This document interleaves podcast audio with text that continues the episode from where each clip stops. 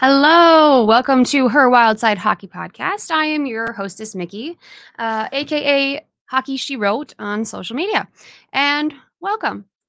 So I was going to record this podcast yesterday, which was Monday, the day after the Wild versus Chicago Blackhawks game. Life got in the way. Here you get it today, and I'll record another one tomorrow for today's game. That's just how it is. So first of all, this is episode 10 of this podcast, and I've been absolutely floored by the response, the downloads, and the people that enjoy it. And I want to say thank you for listening, and I hope you continue listening.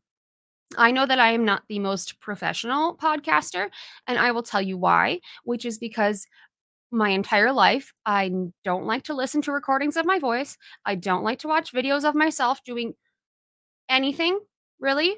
So I do this all in one take, and except for the times I had to stop to cough, I don't edit it. I don't stop it. I don't edit it. I just go with it. So hopefully you guys are okay with my rambling and meandering. Thank you.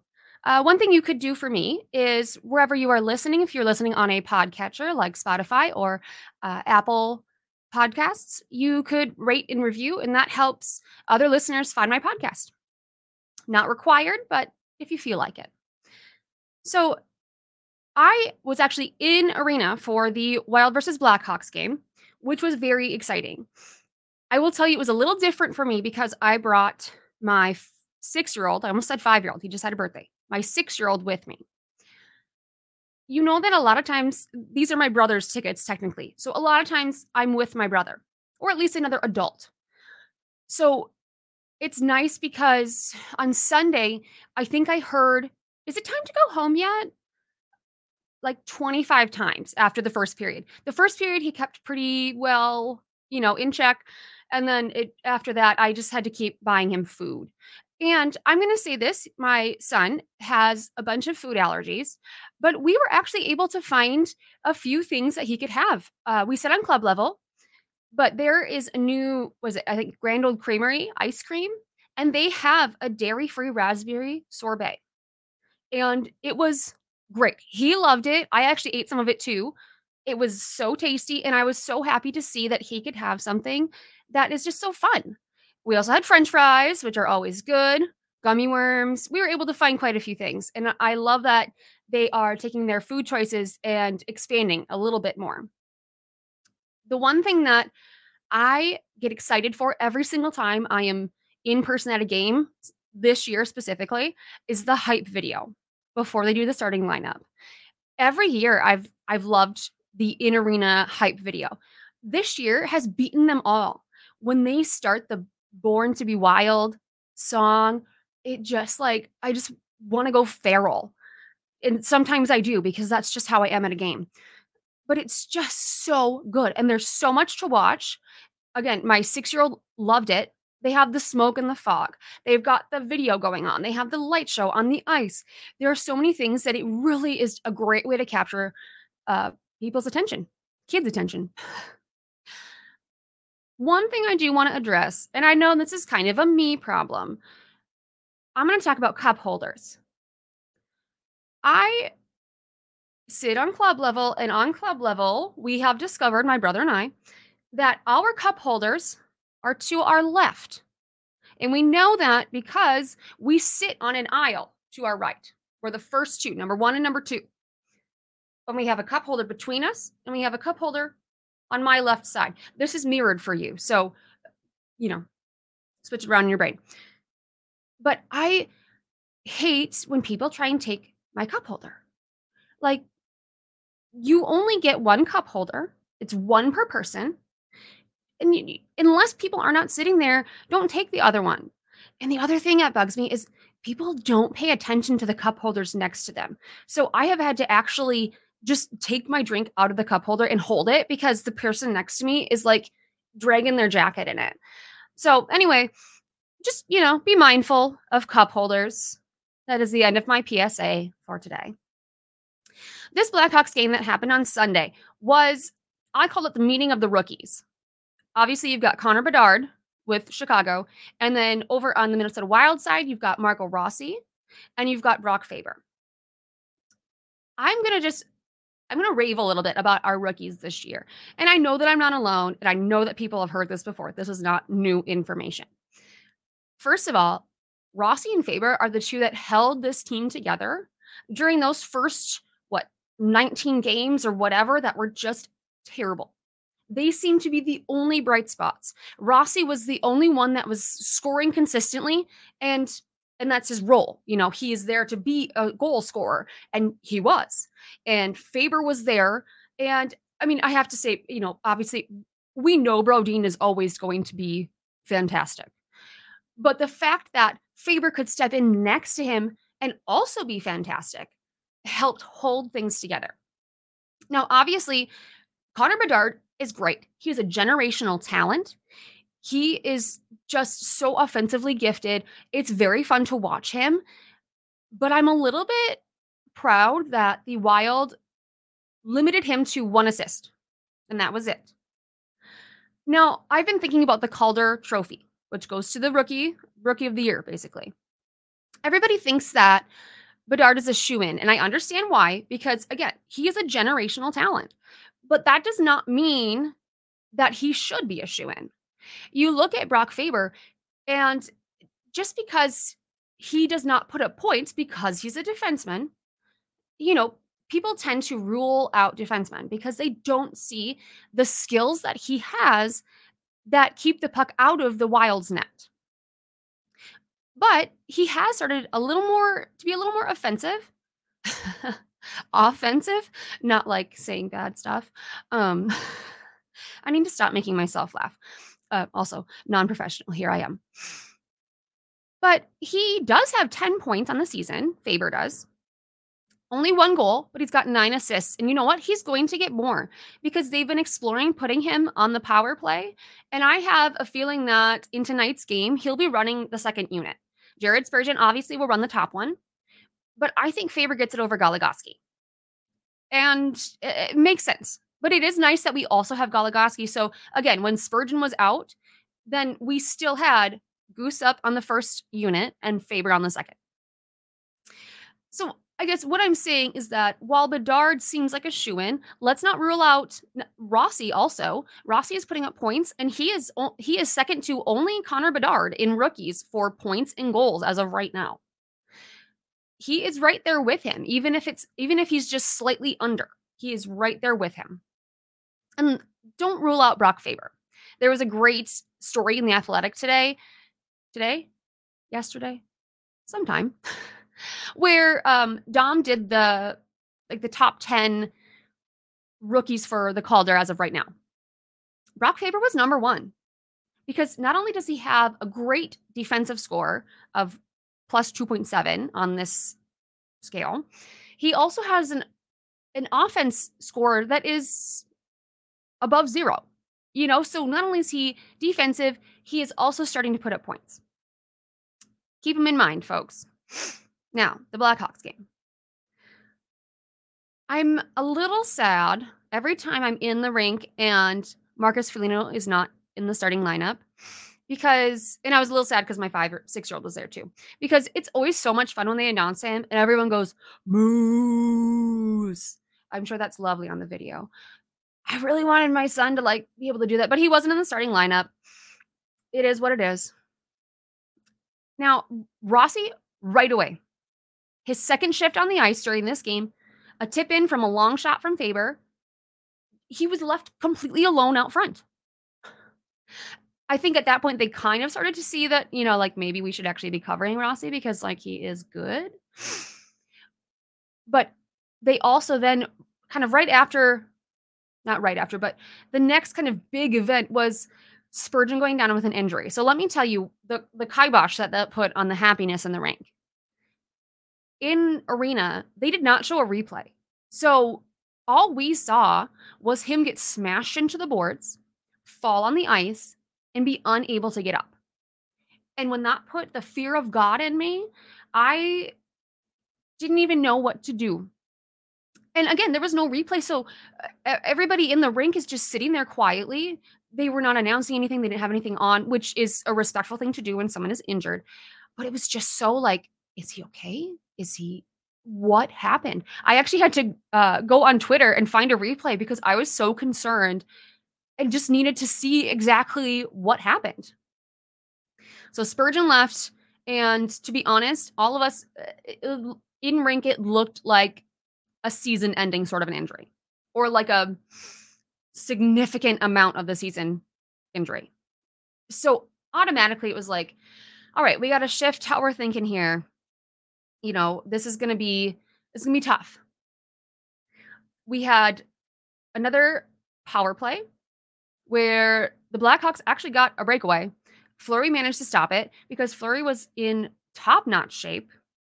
Not only has Gus Bus gotten back on his game, Fleury is on his game too. They are both back to that tandem that we saw last year, and knock on wood, that they stay. During that power play, Rossi got another goal.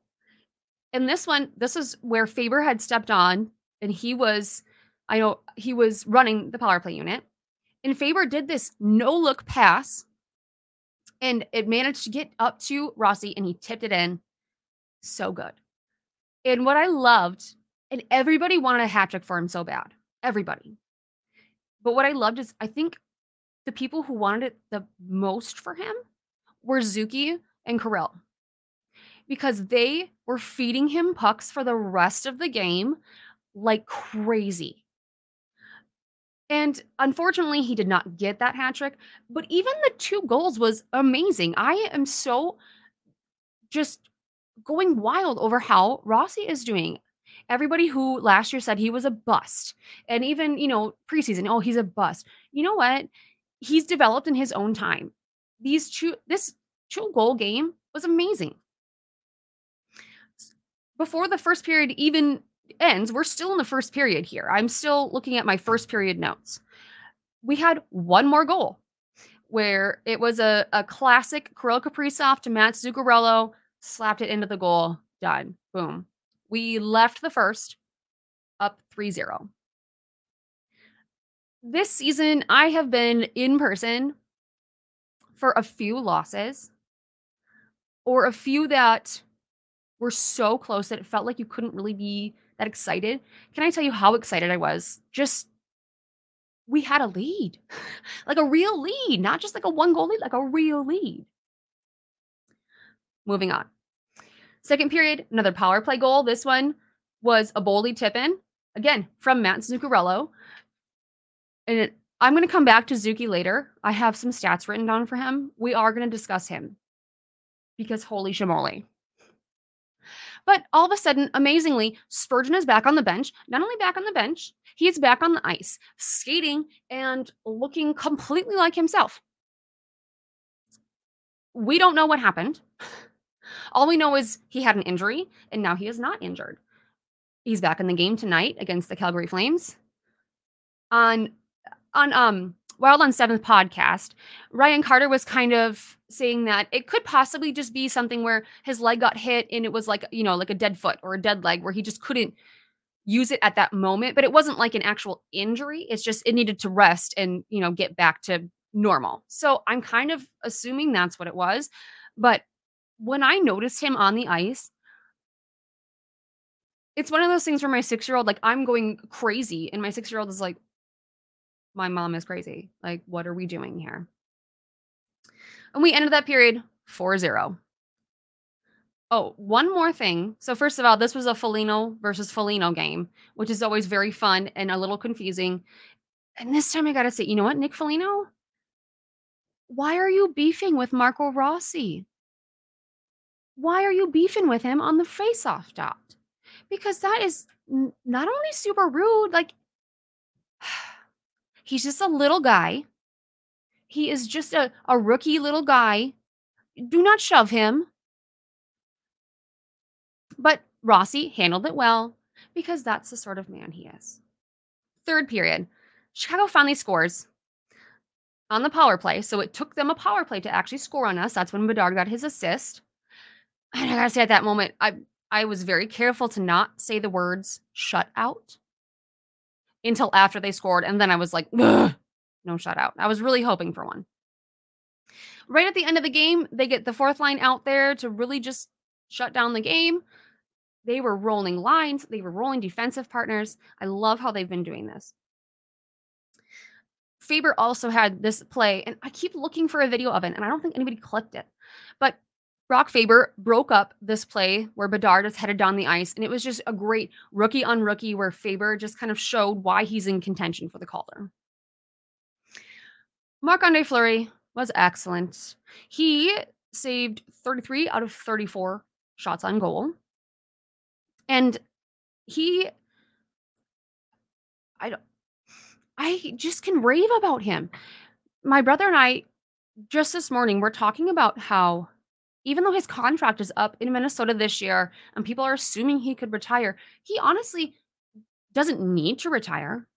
He is not in any way slowing down or not being able to make those big saves. At the beginning of the year, it was kind of a little iffy, but he's come right back. He is 39 years old and he can do the splits like crazy. He is so fast. He is so acrobatic. I'm in awe of him. I am in awe of him. The other great thing is there were 9 straight perfect penalty kills before the Wild finally had the opponent score on a power play. We also had 2 power play goals this game. I don't know if you remember. It's okay if you have selective memory and you want to just put all the bad memories behind you for hockey. There was not any power play that we could score on and any penalty kill where we could keep a puck out of the net for the first how many games. And now they had 9 straight perfect penalty kills in a row throughout 3 games before they finally had an opponent score. They also scored on 2 power plays. I am not going to say that special teams is solved, but I hope this is a show that we can actually depend on both penalty kill and power play to do what they need to do. Now, anyone who went in person on Sunday, I always forget about this until I'm going to the game, but it was the dreaded Minnesota Wild game on the same weekend as the game and ice fishing expo. And when I tell you that every time that happens, even though I come early, you know me, I am usually the first one at the gate when it opens. So I am here early. I usually have no trouble finding parking. I park across the street in the ramp that is, right across the Skyway. And it's fine. Everything was full. And what's funny is it did not even dawn on me until a little later, why that was. I just thought, wow, so many people are coming really early. I mean, I guess it's a day game, but this is wow. No, it was the Game and Ice Fishing Expo.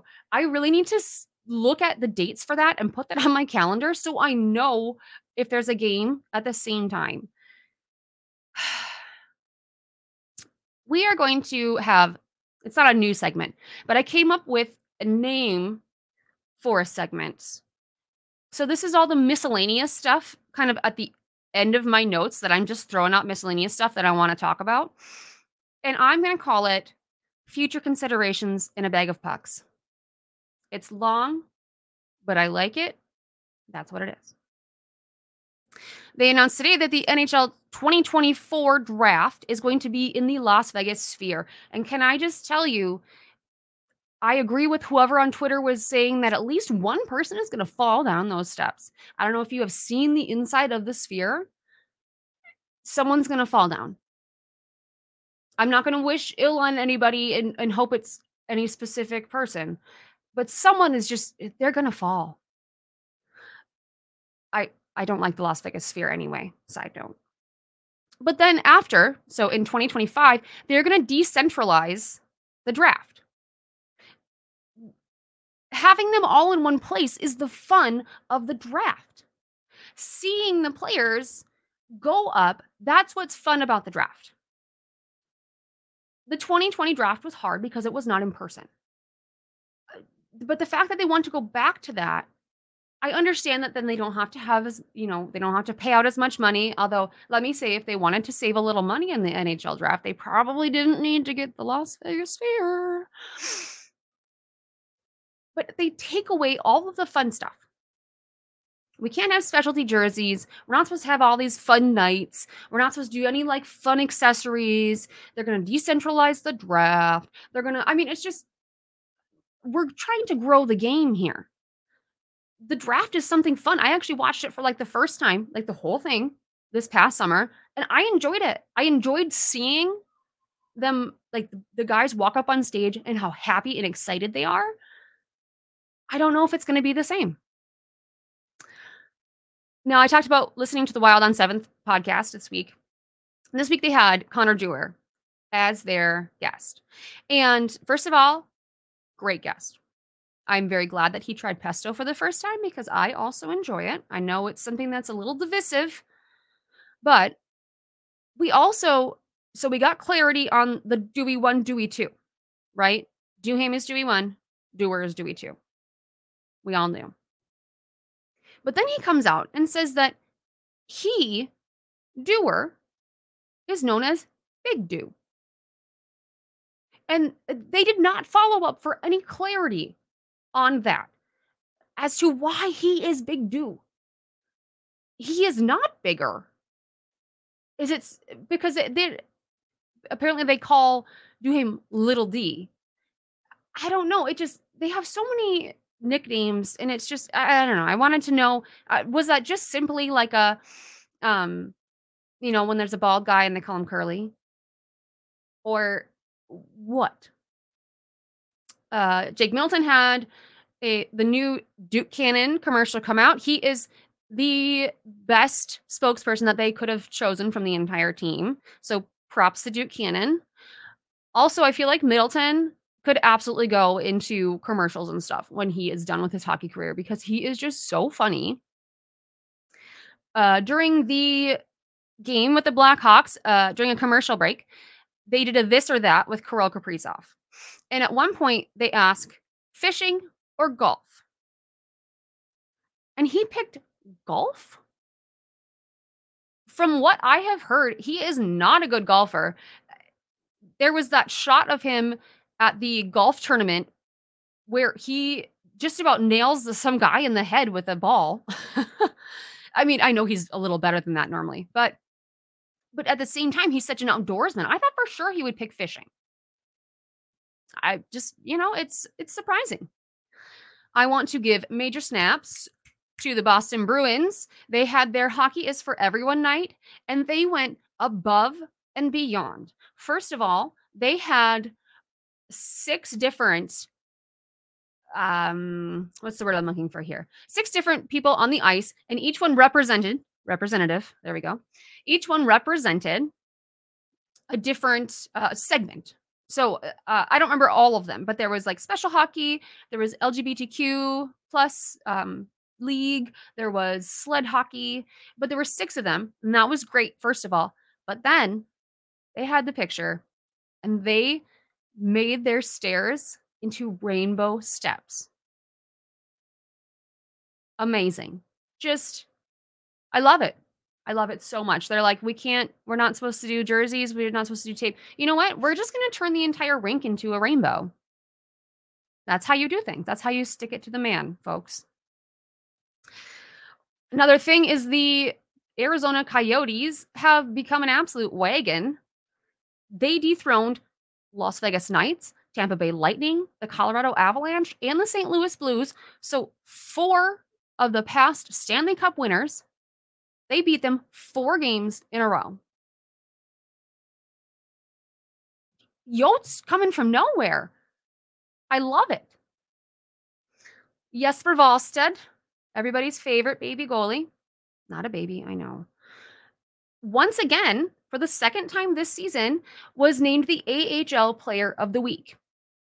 During that week, he went 2-0-0, a 1.50 goals against, and a .965 save percentage. He currently, or at least as of 2 days ago, leads the AHL in save percentage. And during one of those games that he won, he made 43 saves. That was a career high.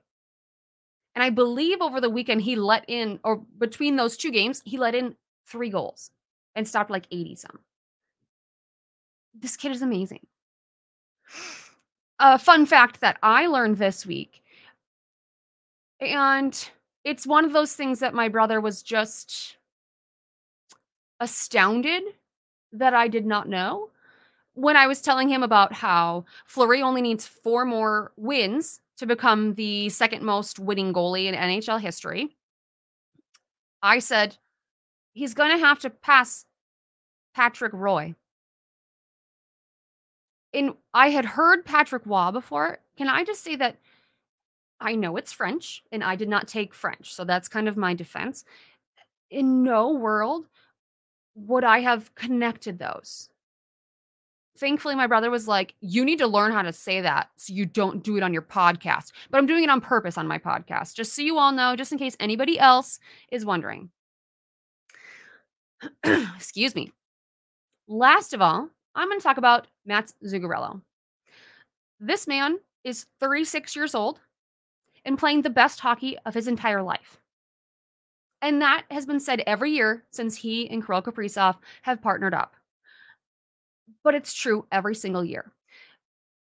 He's played 22 games this season, and there are only 4 of those games where he is not on the score sheet at all. At the same time, there are 6 of those games that are multi-point games for him. He's currently on a 9-game point streak, which a few days ago, I'm not sure if this is still true, he was second in the league for longest point streak. But during those 9 games, he has 13 points, 3 goals, 10 assists. He is also on track for career highs this year in both points and assists. Right now, if he keeps going at this clip, he is on track for 97 points and 20 assists. Getting better with age. It's not just wine, folks. I am in awe because I am around his age. And I just, you know what? Yes, mid-30s, not old. If anyone thinks that, just know that it's not. And I need to really wrap this up because it's gone longer than I wanted to. But there is a 4-game road trip that they left for. I am sorry for anyone on Central Time, but it is West Coast time. And I'm not going to go into the whole, I know how time zones work, and I know that different people have to watch them at different times, and it's very inconvenient. I get it. I'm just saying, during this West Coast trip, it's a lot of late nights. Tonight's Calgary Flames, and I just hope that we can come back from this road trip with, I would love 6 points. Let's say that. I would love 6 points. That would be a realistic goal. So until next time, keep the good vibes and let's keep going out there and supporting our wild.